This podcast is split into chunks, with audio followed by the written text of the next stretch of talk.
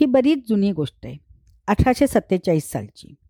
ऑस्ट्रियामधल्या Vienna इथल्या general maternity हॉस्पिटलमध्ये एक अजब गोष्ट घडायची. मॅटर्निटी हॉस्पिटल म्हणजे जिथे लहान मुलांचा जन्म होतो असं हॉस्पिटल. या हॉस्पिटलमध्ये एक स्पेशल वॉर्ड होता. इथे बाळणपणासाठी येणाऱ्या श्रीमंत बायकांना मात्र हा स्पेशल वॉर्ड म्हणजे मृत्यूचा सापळाच वाटत असे. कारण इथे ॲडमिट होणाऱ्या बऱ्याच बायका बाळणपणात मरण पावत.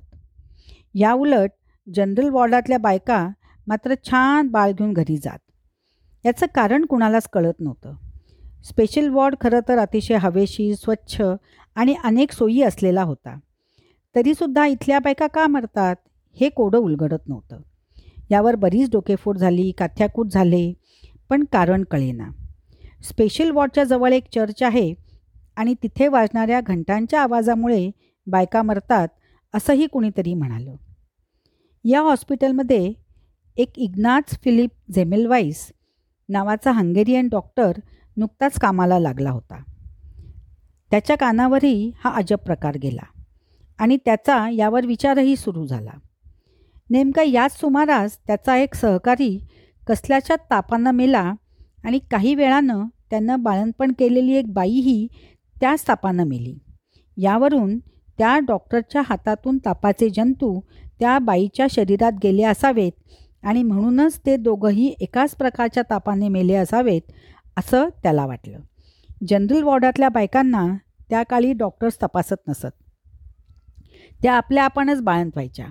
कधी गरज लागलीच तर नर्सवरच त्या काम बघवायच्या पण यामुळेच त्या वाचायच्या. कारण डॉक्टरांनी न तपासल्यामुळे इतर पेशंटमधले जंतू त्या बायकांपर्यंत पोचतच नसत आणि त्यांना जंतू संसर्गही होत नसे. झेमेल वाईसनी मग सगळ्या डॉक्टर्सनी एका पेशंटला तपासून झाल्यावर क्लोरिनेटेड पाण्याने हात धुवावेत आणि मगच दुसऱ्या पेशंटला तपाव तपासावं असा फतवा काढला.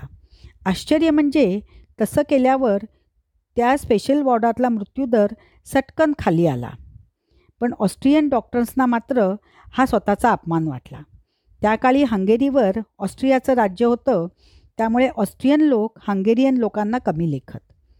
रोग्यांच्या मृत्यूला खुद्द डॉक्टरच कारणीभूत होतात हे त्याचं म्हणणं या ऑस्ट्रियन डॉक्टर्सना काही केल्या पटेना.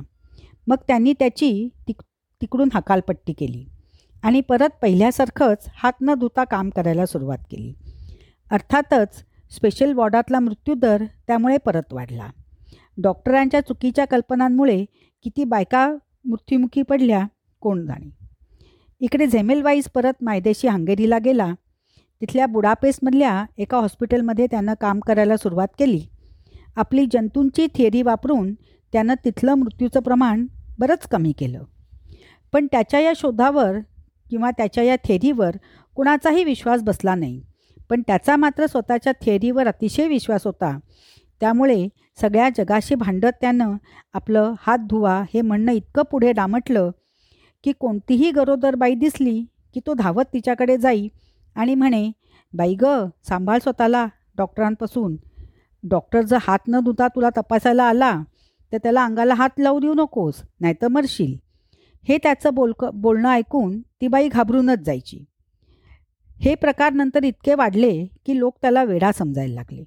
यात खुद्द त्याची स्वतःची बायकोही सामील झाली. पण जगाकडे लक्ष न देता तो हात धुवा हात धुवा हे आपलं म्हणणं म्हणतच राहिला. शेवटी त्याला वेड्यांच्या हॉस्पिटलमध्ये दामण्यात आलं आणि तिथेच तो मरण पावला. आज कोविडच्या काळात हात धुवा हात धुवा असं आपल्यालाही सतत सांगितलं जातं त्यावेळी वेडा समजला गेलेल्या जेमेलवाईसची आठवण येते. शेवटी असं म्हणावं लागतं की त्याच्यासारख्या काही वेड्यांमुळे जग पुढे जातं आणि आपल्यासारख्या काही शाण्यांमुळे मात्र ते आहे तिथेच थांबतं.